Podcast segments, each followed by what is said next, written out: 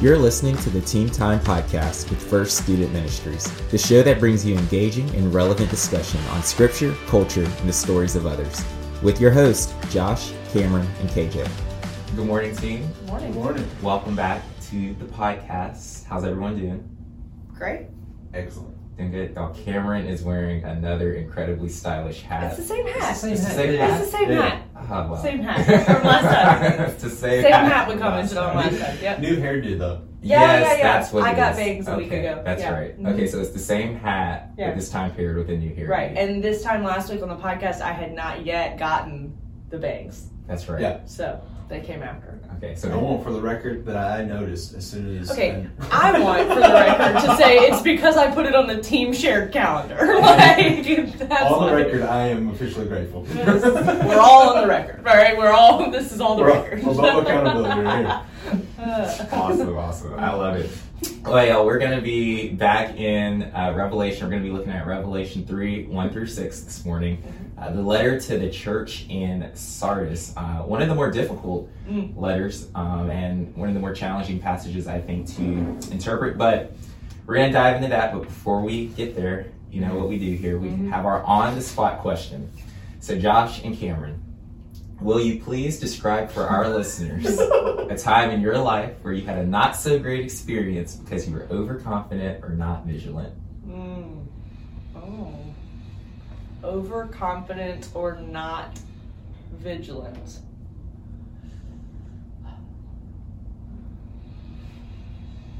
Well, recently I've been playing a lot of pickleball, and the second time that I played Pastor Wes, I was confident based on the first encounter where I did lose. I was confident the second time. It's not that I wasn't vigilant. This isn't this. That's not it. It's Mhm. I was maybe in the second time that I played him overly confident, and I didn't quite yet his realize his like competitive streak that would. um So I did not have a good experience be losing to him the second time. Yeah. And uh, yeah, and I guess I was a little overly confident that I was going to be able to based on the first match. Still, still waiting for that rematch though. If he if he's listening. Yeah, Wes, if you're out there. what about you, Josh? Um, I would say any race that I've ever done, like ultra race. So you show up to day one, you're just or the line, and you're like, oh, I'm trained really well, and then something goes haywire. so, um, I think one of um, one of them, the more humbling experiences would probably have been uh, an extreme weekend that we had like really prepped for. This is a weekend retreat we did with middle schoolers, and then from the start it just went sideways. Mm. So, and just left that like, not just like extremely discouraged, but like displeased with the effort that we put forth for the weekend. Mm-hmm. Although we still, I mean, we still saw like kids coming to the Lord and all the different things, but from my standpoint, like wishing like we could have done more. Mm. So, Yeah, I guess there are ti a lot of ministry times when when you can be overly confident about how something's going to go and then it doesn't yeah. doesn't land or yeah. Hmm, That's interesting. Yeah. Mhm. Okay, so my experience actually is probably me being not so vigilant. So two years ago, when I was in Athens, Greece, I was at the Parthenon. And so for our listeners who've never been to Parthenon, like it is like a big giant temple and it sits up on a hill and overlooks the city of Athens. So I was there just geeking out, taking it all in. And then I look over and I see this like little lookout post that like overlooks the city. And so my immediate thought is, I want to go go there, get an awesome picture. So I go running from the spot where I'm standing, and apparently the rocks are slippery Mm. Oh. around the Parthenon. This, Mm. Apparently, this is like a well-known thing that the rocks are slippery, so you need to be careful. Yeah. But I, in my zeal and lack of vigilance, just sprinted ahead. My foot slipped on a rock, and I just ate it in front of all the tourists from all over the Oh world. man. And yeah, and so that was me falling outside Mm. at the Parthenon um, Mm. for lack of vigilance. And I feel like overconfidence. There was a situation at our spring retreat that involved a van and a parking Oh, garage. yeah, yeah, and yeah. I, Yeah. But I don't think I want to get into that. It's fine. We all know. but we all know. We all know. So, but yeah. Okay. So thank you for sharing your experiences. And the reason why I asked that question, I feel like it, in a lot of ways, is similar to, um, or there are some parallels with the city we're going to be looking at today. Um, this is going to be the church in Sardis. So before we get into the passage, is there anything that you all know about Sardis already, about this city, about the culture, the context, what's going on here? I only know what KJ told me yesterday, so I feel like I'm. Oh, I forgot we had that conversation. I'm not going to steal KJ's thunder here. No, I uh, I mean the only thing I think of is that they're called dead, like that they're that, that it's a very like spiritually dead city. Um, Mhm. uh, and then like mentally, I don't know, but I always think of sardines like when I hear of, of Sardis, which has no relevance or connection whatsoever. Yeah. So yeah, really, all I know is that Sardis wish it is. did. I know, right? Uh, all I know is that um, Sardis is considered spiritually dead. yeah, Right. Yeah. absolutely. It is. Um, so let me fill you in um, and our listeners on a little bit about about the city. So it is at this. It's a very wealthy city, but by the time that John is uh, penning um, this letter, uh, the city is on its decline. But one of the things about Sardis is that it was notorious for being a place where people can make easy money. Mm. And so in a lot of ways the culture, like it was very well known for like luxury, but also apathy and a lot of immorality. And there was the worship of this goddess named Cybele. Um, that was the mother goddess, and a lot of the worship of this goddess would take the form of sexual immorality and impurity. But probably the most fascinating thing about this city, and I think we're really going to see when we start diving into the letter, is that it is probably most well known. So, twice in this city's history, uh, it was captured by enemy armies. But what was going on was so the city has like a natural fortification or defense because it's like has these high cliffs Mm. all around the city and these walls. And so throughout the city's history, a lot of people thought that like the city was unconquerable because it had these natural defenses, it had these walls. Um, and so um, in ancient cities, just so our listeners, one of the things that would, one of the like ways that cities would defend themselves is that they would put watchmen up on these walls. And so the role of the watchman would be to alert the city if there was danger coming or if there was an army approaching. Um, but because the city had these super high cliffs, and pe- they essentially what happened was the watchmen were uh, complacent. They were not vigilant because they just assumed no one can conquer the city. We have natural defense. There's no need to actually keep Mm. watch and be vigilant. And so twice in the city's history, um, and in the same way, two separate enemy armies conquered the city um, because the watchmen were not vigilant. And so the city was captured and sacked. And so, in a lot of ways, the city of Sardis became kind of this uh, cautionary tale of what happens when you are complacent and when there's a lack of vigilance because that led to uh, the city's downfall. Mm. And so, in many ways, when we look at this letter, the spiritual state of the church uh, that Jesus is pinpointing here, or that Jesus is talking about here, is very reflective of the city's historical character Right. Yeah. as well. So I'm gonna just work through really verse by verse here and and talk about it and ask y'all uh, some questions. So I'm gonna start in verse number one, and it says, "And to the angel of the church in Sardis write, the words of him who has the seven spirits of God and the seven stars. I know your works. You have the reputation of being alive, but you are dead." So first thing we see here is this description of the one who has the seven spirits of God and the seven stars. We've actually seen this description. We've talked about it before on, on the podcast on this series. We know that that is referring to Jesus, um, that he is the one, like the true author uh, of this letter, giving John uh, this vision. And so, but yeah, and then he says, um, we've seen this before too, that he says he knows the works of the church. And he says that they have the reputation of being alive, but they are dead. So, Cameron, to your point, um, we see that yeah he describes this it's very interesting describes his church as having like this reputation on one hand of being one thing but in reality they are another. He says that they are dead which is really interesting when you think about it because as i was um, working through this you know I, I read a good a good comment about this that you know when we think of this church we really shouldn't think of it as kind of this uh, failing, dying church where you know nothing's happening. The pastor's about to resign, but really, like this is a busy, active church. There's a lot of activity uh, likely going on here. It's like well known in a sense in the community, um, but their reputation in the world's eyes is not ultimately what matters Mhm. for this church. We see that Jesus is looking beneath that reputation to the reality of the spiritual condition Yeah. of the church. And I mean, it's pretty sobering and bleak. He says Yeah. they are dead.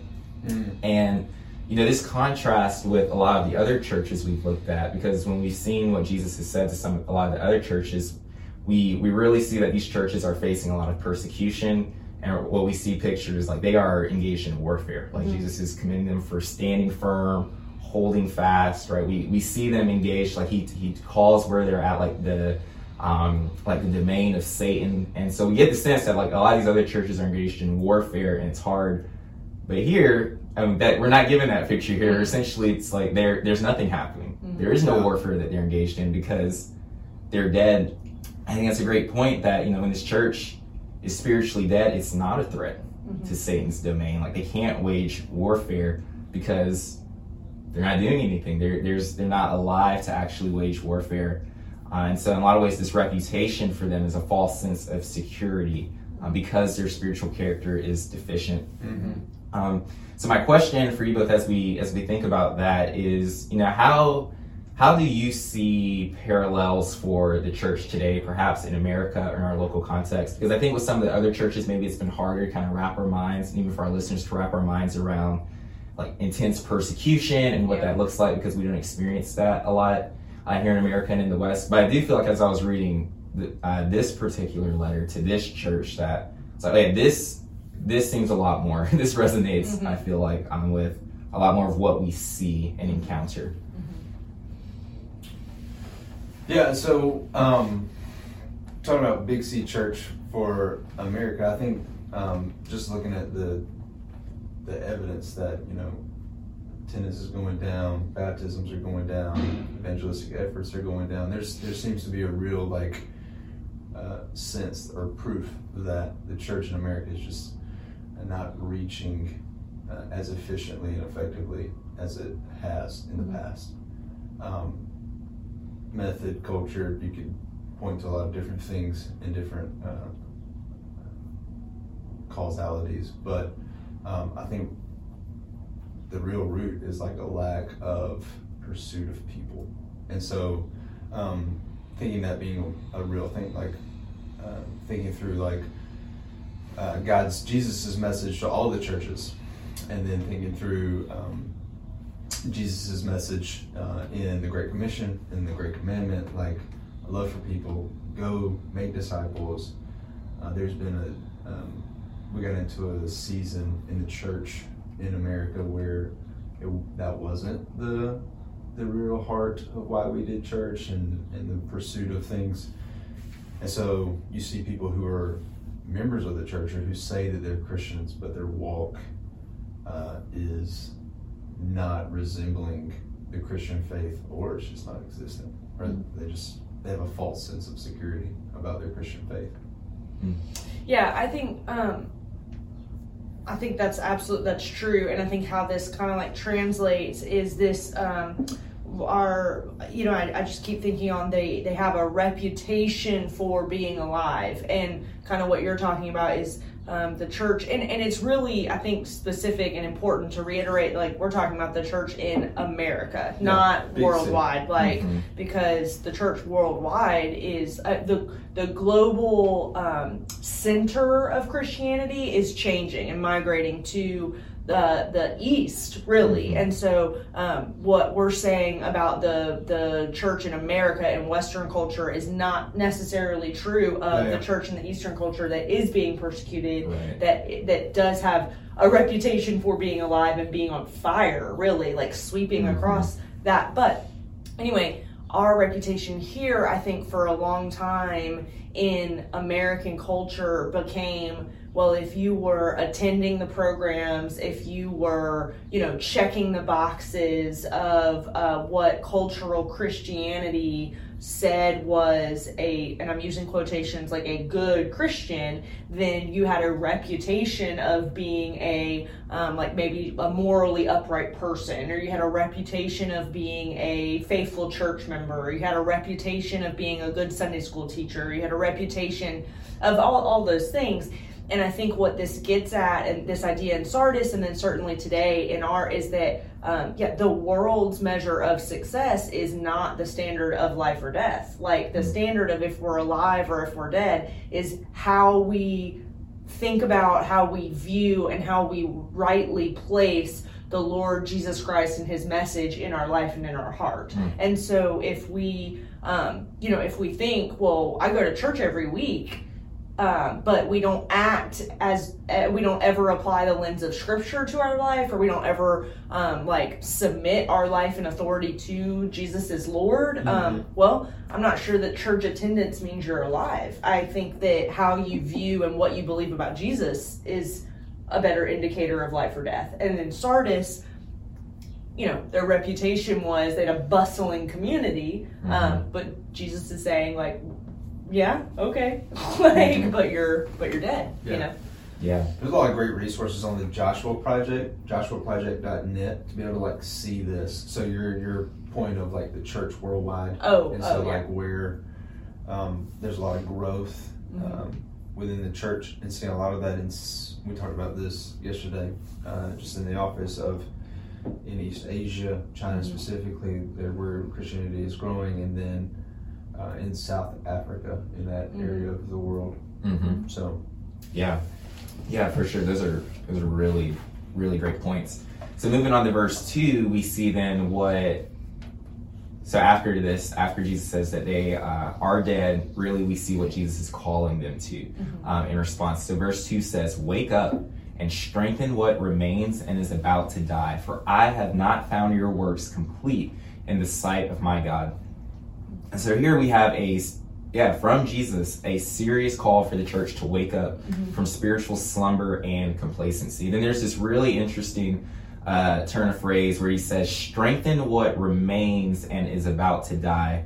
And you know that it's really interesting, and there's a lot of um, it- it's a challenging uh, phrase, um, but really kind of getting at I think is where Jesus is saying like the situation's not the situation is bleak uh, for the spiritual condition of this church, but it's not hopeless.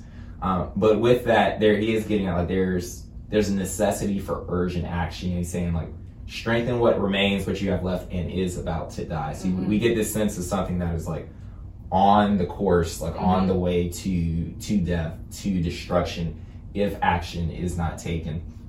Um, and then he says that I have not found your works complete in the sight of my God. And so as he's talking about say of waking up and strengthening what remains, he's linking it um, to this idea that their their works as as a church, as a people, are incomplete uh, in the sight of God. And so this is one thing I want to talk about is is this idea of their works being incomplete in God's eyes. It's very interesting because I think what we see is there's a very real expectation that the people of God do good works in keeping with repentance. This is an idea that's put forward in Acts 26 20. Uh, in Luke, you know, Jesus says, yeah, bear fruit in keeping with repentance. Uh, and so this is a challenging passage, um, but also like shows us that it's like problematic and dangerous if like if we don't like if our works are incomplete. Um, I think this is something like we have to wrestle with uh, what Jesus is saying here. But I can also think it can be hard to kind of wrap our minds uh, around this. So just want to just kind of have some discussion about like, hey, how should we think about um, this this idea of you know like Jesus saying their works are incomplete and kind of how do we faithfully wrestle with that as as believers and as a church as we think about kind of the works God expects us to do. Mm-hmm. I guess that would be the, the question. Yeah. Yeah, I would make a for I for myself and for our listeners, I would make a distinction between complete and perfect. Mhm. Uh, like we can't, we're, we will not reach perfection this side of heaven. And so, if the standard is the standard is Jesus, and yes, He is perfect, and we will become like that on the other side of eternity, like when we pass away from this life and enter into eternal life. But on this side of heaven or the second coming or um, the new world, our works being complete does not mean we will do everything perfectly. And so that's a helpful mental distinction. And then past that, like once we can train ourselves and it's a constant retraining to think like my works being complete do not mean perfection. Um, I think that in the other places where we see this and, and, we see it in here too this work this idea of our works being complete is tied to our repentance mm-hmm. and so there's a willingness you, you know if you are um, striving and to striving to grow towards the lord and, and in a deeper understanding towards maturity in christ which we see in other places like the epistles that that's our purpose right is to present mm-hmm. everyone mature in christ so if our works are complete in the sense we are orient our we have the posture in our life of we are working towards a deeper understanding and we're willing to repent mm-hmm. of whatever is brought before us that doesn't align with the standard of scripture and so yeah we'll never we'll never reach this completion we'll never be perfect on this side of heaven but the striving is in the posture of being humble enough to see and repent yeah. what's what's going on repent from what's going on if it's sinful. Yeah. Yeah. No, that's good. That's what I would say. yeah, and I, I, like what you bring out there about like posture, but then also purpose, mm. because that I think that that is part of the idea here is what God is looking for in in redeeming and saving us is is calling us into a purpose, mm-hmm. right? And as we are His followers in the world, like looking for us to actually like live live out and walk in that purpose, and so yeah, I think what he's getting at here with their works being incomplete is this idea of you they're not walking in the purpose mm-hmm. that he intends for them to walk in. Right. Right. And that's not a purpose we kind of come into on our own apart from God's grace, apart from his mercy. Right. But over and over again we see in scripture that right it is like but God coming in, intervening, rescuing us mm-hmm. um, from sin, from slavery, and then bringing us right into his kingdom, which is a life of purpose where yes, like as we are continually posturing ourselves to live in allegiance to Him, that us living out that purpose is going to like work itself out in the world. It's going to look right. like it's going to have a. It's going to look like yeah, good works. It's going to look like our works being um, yeah striving right mm-hmm. um, kind of towards this this picture of completion right um, that He makes possible. Mm-hmm. Yeah. yeah. Um, I think for me, the, the first verse that comes to mind uh, is Philippians 1 6, mm-hmm. That I who began good work in you will complete it. And I think there's an overconfidence uh, that is placed in that verse because that doesn't mean that we don't stop uh, pursuing the Lord. Mm. And so, um, which is the danger of just looking at one verse and trying to understand the the pursuit of the Lord, the relationship that you have with the Lord, just based off a, a, handful of verses. You have to really look at the entire context of Scripture. And so, understanding Matthew six thirty three, seek first the kingdom of heaven. Understanding James four seventeen, that if you don't do what you know you're supposed to do, that you're sinning. And so, for the church, like uh, especially the the um, churches like Sardis and Old Testament churches and, and churches today, the the system of like pulling people along uh, in small groups and saying, hey, here's what God's word says, and passing it down um, by the model that they lived among each other, and then also through oral communication, just um, they would have known like this is how you continue to pursue the Lord. This is how you uh, engage people, engage the Lord. Like this is what is expected, and so I think that's the the process that uh, they get uh, overly confident in the, that God's just going to take care of it all. Mm. Yeah, yeah. I think you know there there's like there seems to be the similar the same idea that James gets at in James two fourteen as well. We know that faith without works is dead. Mm-hmm. Um, that that works, uh, like good works, is like evidence of like a genuine faith. Mm-hmm. Um, but then also, I really like I think Titus three three through eight puts this like kind of draws all this together in a way that I think is very very helpful in like thinking through, all right, what has God done? Um, and what is our purpose um, in Him? I actually just want to read it in its entirety. It says, For we ourselves were once foolish, disobedient, led astray, slaves to various passions and pleasures, passing our days in malice and envy, hated by others, and hating one another. So There it is, the condition of all humanity apart from God. Um, but when the goodness and loving kindness of God our Savior appeared, he saved us not because of works done by us in righteousness, but according to his own mercy, by the washing of regeneration and renewal of the Holy Spirit, whom he poured out on us richly through Jesus Christ, our Savior, so that being justified by his grace, we might become heirs according to the hope of eternal life. So then here we see, here, here's the work God has done uh, through Jesus Christ in saving us. And then after in verse 8, he says, This saying is trustworthy, which is really like this, this gospel saying is trustworthy. I want you to insist on these things so that those who have believed in God may be careful to devote themselves to good works. These things are excellent and profitable for pe- people. And, and I love this passage because it really, uh, I think what it points to is this idea that properly understanding the gospel and properly understanding who Jesus is and what he's done um, and the life he's called us to, right, work like that will lead us then, right, to live a certain way right, in, in following and in pursuit of Him. Mm-hmm. Yeah. All right. So, going to move on to verse three. Uh, so then we have this is what Jesus says in verse three. Remember then what you received and heard. Keep it and repent. If you will not wake up, I will come like a thief, and you will not know at what hour I will come against you. And so here we have the here we have the call to really respond appropriately that Jesus is putting forward to the church, um, and it's a call to repentance. But once again, you know, we have kind of three these actions here that are associated with I think wake like what's it going to take for this church to wake up and like strengthen what remains? What do they need to do? And here we see it's it involves remembering, um, remembering what they've received and heard, so talking about the truth of the gospel message and the word of God. Um, Josh, like what you were getting at there of like what what has been passed down. Mhm. Um, but then also he says keep it and repent.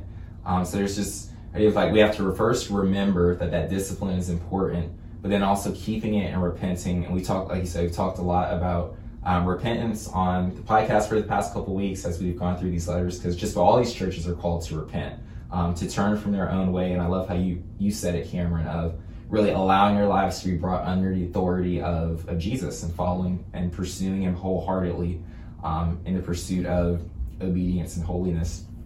As I thought about this, you know, I you know, just thinking about like remembrance and and repentance. You know, I really think that you know, as we what it shows is like as we fail to remember and set our minds on the gospel and God's word, like we're in danger of falling asleep.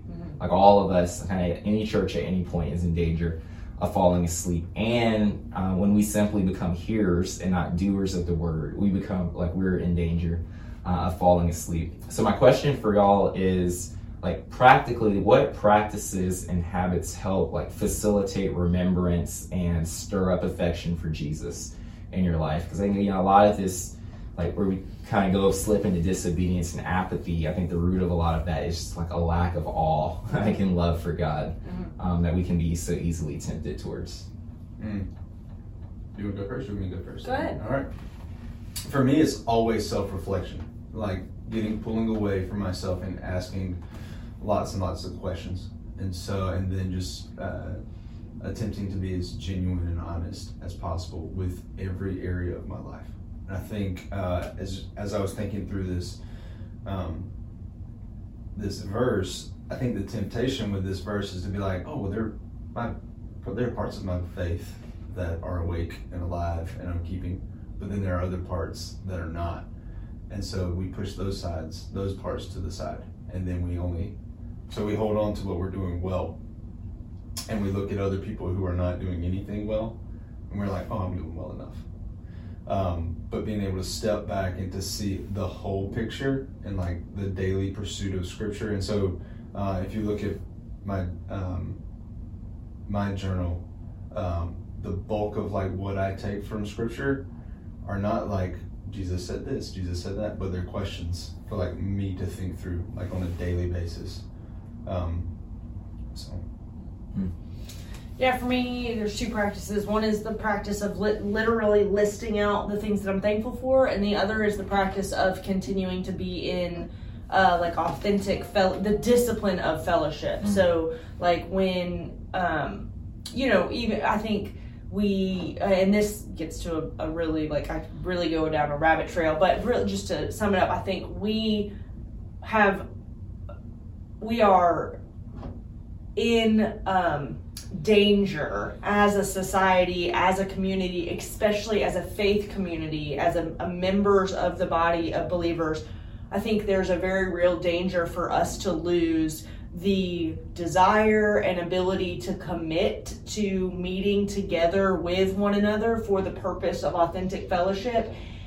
And and we're, we're losing i've said we're losing that desire and we're losing that ability to really commit and stick to that Mhm. and so um, you know we'll sign up for a, a bible study we'll sign up for a, a d group we'll sign up for discipleship group we'll sign up for something and you know, you know, and disclaimer, like life happens, we miss some. I'm not saying that it's like perfect attendance in this sense, but if we've had a long day and our and we think, oh, I'm tired, I don't want to go. Well, what I've found in my life is when I don't want to go is when I need to go. Yes. Like Mhm. when I don't want to go be authentic or open with people, that's probably when I need it the most. Mhm. Like and so, you know, I just I just from my little tiny like little tiny scope or slice of the pie of seeing it, it's just like, you know, yeah, okay, like you can like something I don't know, just being able to commit to and and think of gathering together with our brothers and sisters as a discipline, as something that is um, is necessary for my spiritual development. That helps me remember what's going on around me with other people. It helps me remember why it's important. It helps me rem- remember all those things. Is um, committing to something and, and following through with with being in community.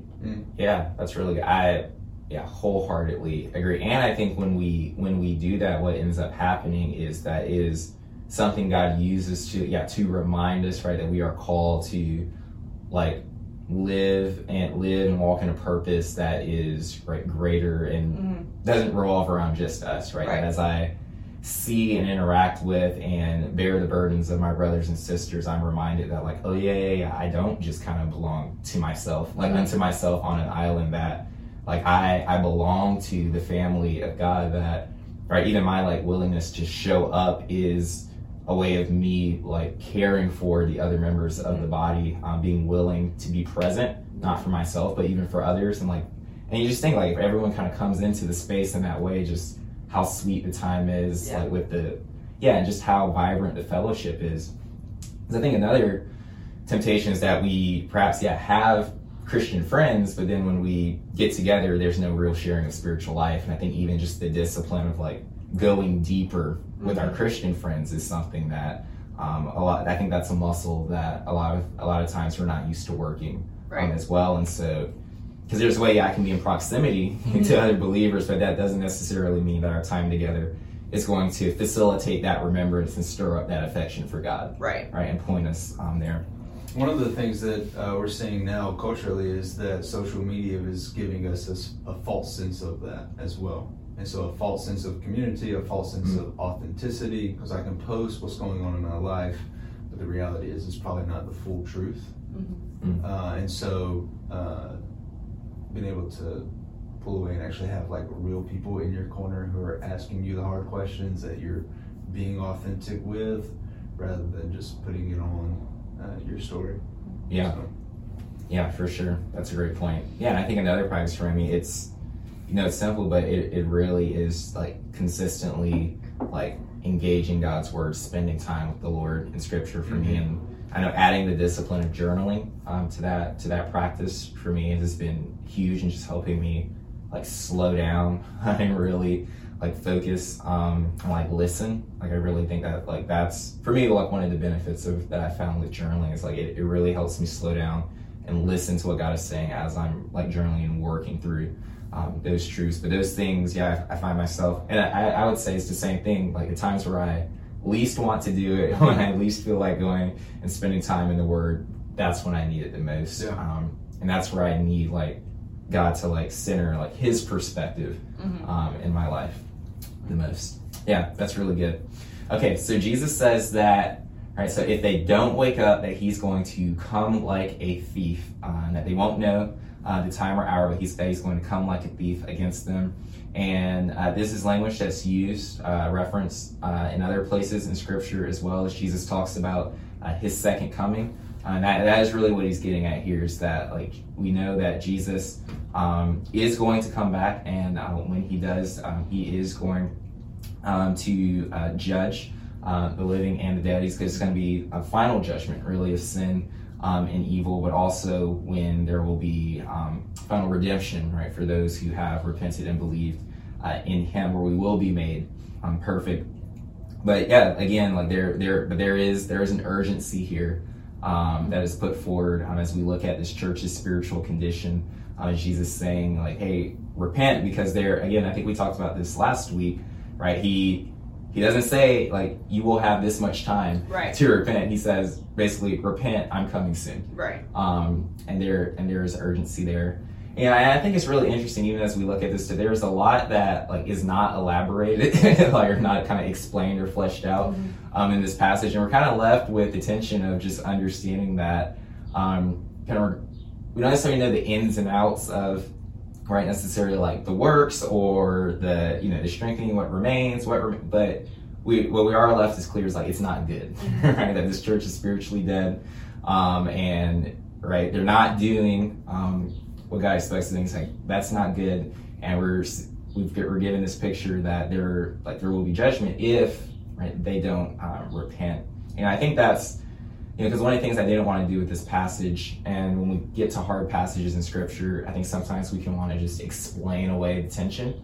Um, sometimes I think that tension is like good and there for a reason um, for us to like actually like really consider it deeply and work through it um, and ask like, okay, God, like what what do you want to teach us? How do you want to like change and refine your people um, through these words? Uh, so that's that's just really good um, conversation on that. Okay, verse 4, we have a commendation here. Um, so, on a positive note for the church in Sardis, Jesus says, Yet you have still a few names in Sardis, people who have not soiled their garments, and they will walk with me in white, for they are worthy. Okay, so even though the overall spiritual condition of this church is bleak, what Jesus is saying here is that there is a, a small amount, like a faithful remnant of Christians in this church. So like when we say that, like faithful Christians from like true disciples of Jesus who are committed um, and who are doing what Jesus expects them to do.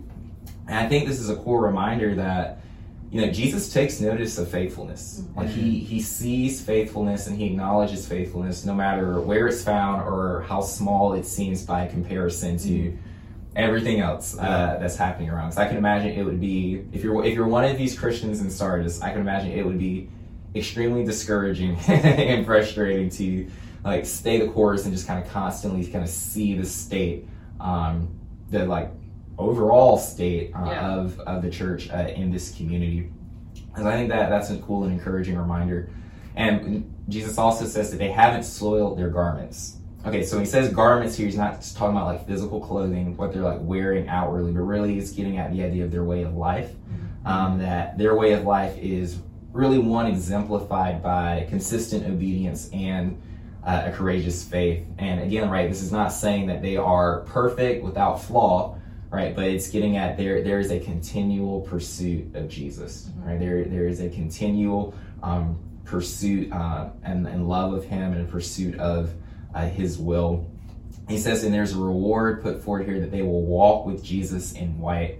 Um, and that, you know, white uh, is a color that symbolizes purity, um, but also triumph uh, as well. And so there's this, this really cool picture, like walking with Jesus in honor and glory and, and intimacy and purity uh, and triumph, which, you know, as we think like that, there is no greater reward than that, than being able to walk uh, closely with God. Um, and so that, that's really cool.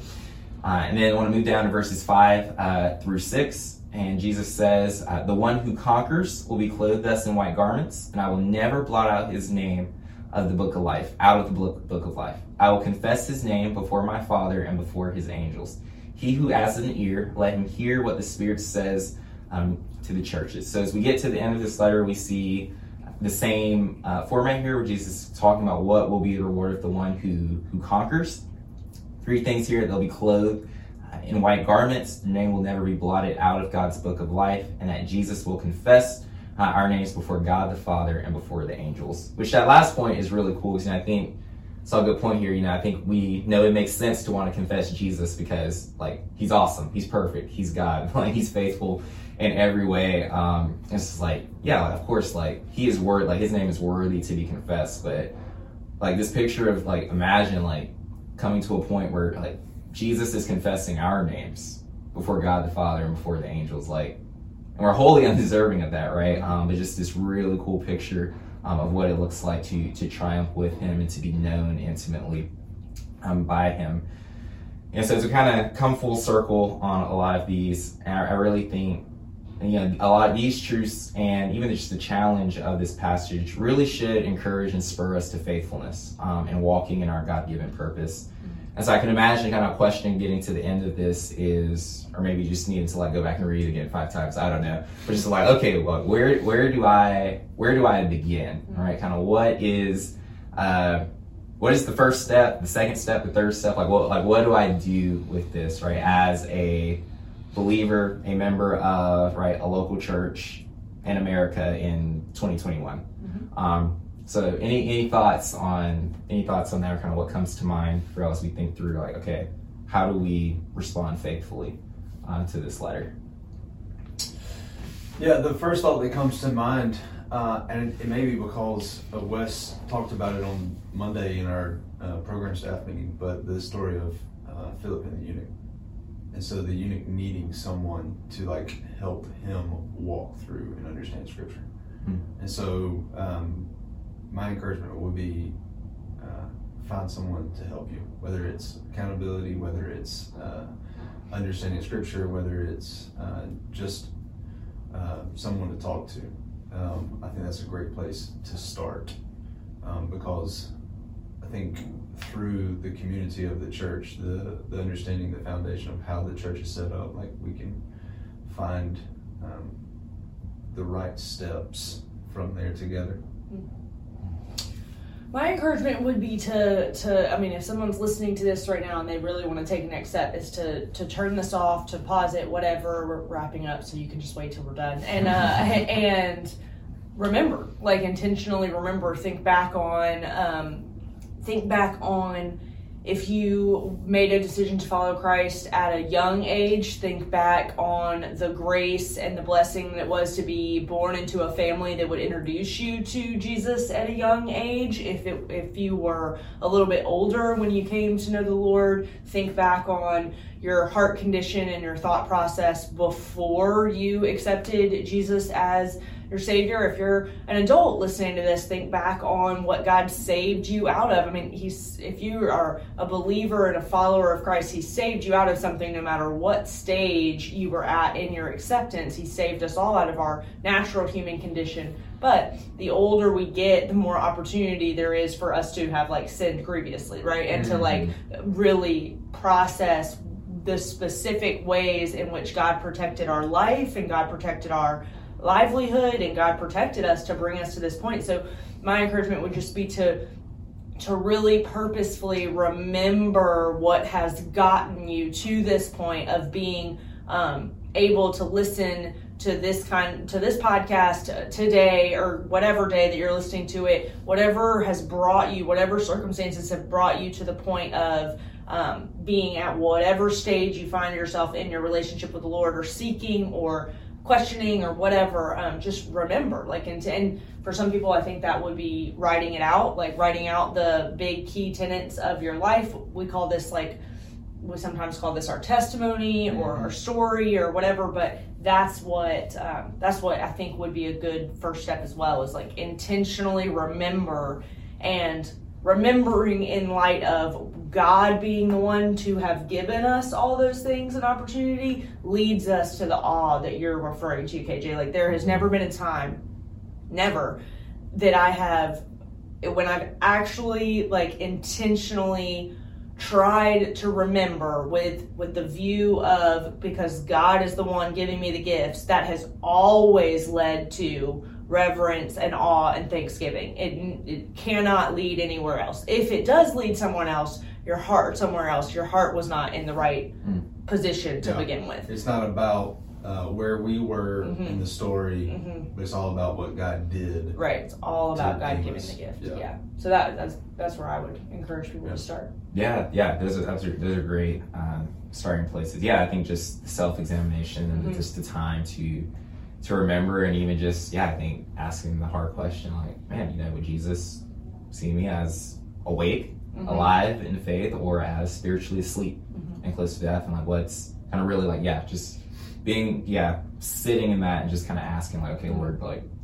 where am I? But then being encouraged that like he he says like yeah come to that awareness Mhm. and then like i'm like extending like the hand of grace to say come like repent and come and walk with me Yeah. Yeah. which i think is so cool and you know i think another thing would just be identifying like um like okay um what then what after that like okay so what works then are are we neglecting Mhm. um you know i think i say we purposely just want to be reminded like write this letter is to a church to a people that right this is an expectation for a community not just individuals but yeah i think really just kind of working through that and thinking yeah like what are there works that we're neglecting um and you know one question i have is like do you because i think that can be i think it, it's kind of helpful to maybe talk through and find like what what are some of those or maybe like what are some works we're prone to seeing neglected uh, in our context y'all have Mm. thoughts on that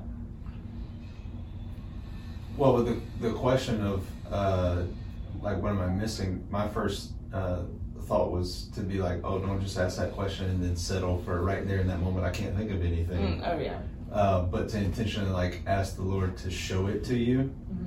and not get irritated with the Lord whenever He starts calling out the things that you're missing. Mhm. So Mm.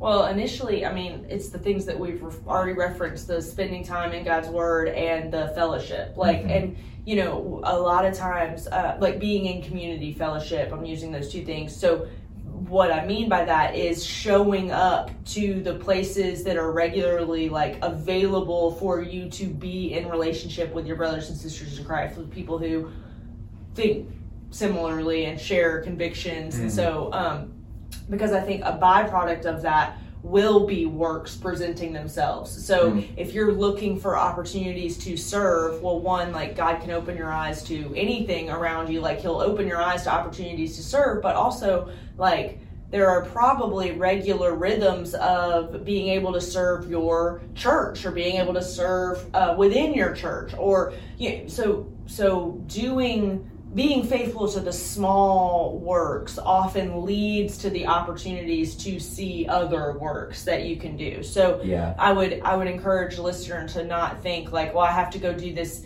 you know, day long service project at first. Sure, if that presents itself, do it, but don't neg- don't do that to the neglect of being faithful to spend some time in Scripture today, or to go to your um, Sunday school class, or to show up, you know, when it's already available. And I to think, love yeah, the people who are right in front of Right, you, your the siblings, way your Jesus would parents, like, yeah. yeah. Right. Yeah, I think yeah, the willingness to yeah extend that care for others, Yeah. right? To sacrifice what I want, what's convenient for me Mhm. Yeah. in this moment, to really yeah put the good of another, Yeah. um, right? All for the sake of bringing glory to God, right? Like I like Right. how um, I think it's in uh, Second Timothy uh, puts it, you know, this idea, or it might be Titus actually, either one, making the gospel of God attractive, Mm. right, to a watching world hmm um, by how we live. Yeah, those are really good. Um, and yeah, you know, he says, strengthen what remains. I really think it's this good, yeah, just this uh, cool picture. of Like, yeah, like start with, even if you have a little, like start with the little faith you have and, um, and go with that, Yeah. right? And like pray, ask God for strength, wisdom, guidance, and like, yeah, and like really seek earnestly after Him. Like, I think that's the cool reminders. Like, yeah, He's God never expects us to do any of this apart from Him um, and apart from wholehearted dependence uh, on Him. And and that's the cool thing is that we do get to walk with Jesus in this, and that we do have His Spirit. Just want to end Ephesians five fourteen. I feel like it is just a cool way um, to conclude uh, this uh, this particular passage, and and with what we what we want, like what our prayer is. Um, and God's desire, he says, Awake, O sleeper, and arise from the dead, and Christ will shine on you. Mhm. So, Great. Amen. Amen. all right. Well, thank you. Thank you both for uh, hanging out with me today, Mhm. having this awesome conversation. We'll be in the last church next week. Oh yeah, coming to the end. Coming to the end. Alrighty, we'll see y'all next week. Bye. All right. Thanks for joining us this week on Team Time with First Student Ministries. Make sure to visit our website, fbccola.com slash students, and check us out on Instagram at First Student Ministry. If you like this show and have follow-up questions for the team, shoot us a DM or email us at students at fbccola.com. Until next time,